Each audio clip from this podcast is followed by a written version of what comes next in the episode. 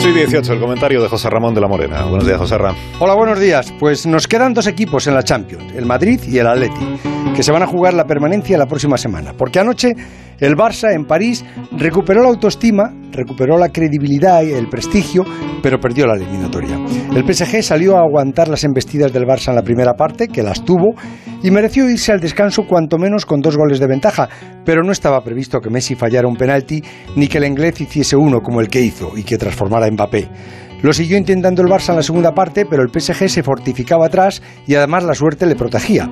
El Barça se sentía superior y mordía su presa, pero sin hacerse con ella.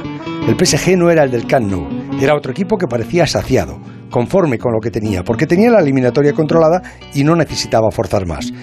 Me hubiese gustado saber cómo habría sido este partido con una eliminatoria igualada en el Camp. Quizá tampoco el Barça habría salido con ese hambre y quizá el PSG tampoco habría estado tan conformista y desganado, no lo sabremos. Como tampoco sabremos la trascendencia que habría tenido Neymar en el PSG si no hubiera estado lesionado. Pero este PSG tendrá que recuperar el hambre y a Neymar para parecerse algo al que goleó al Barça en el Camp. Tampoco Mbappé fue anoche el del Camp y en la bolsa de valores de los futbolistas, visto lo visto, Haaland cotiza mucho más alto que Mbappé ahora. Son las 8 y 20 minutos, son las 7 y 20 minutos en las Islas Canarias. Está usted escuchando la sintonía de Onda Cero.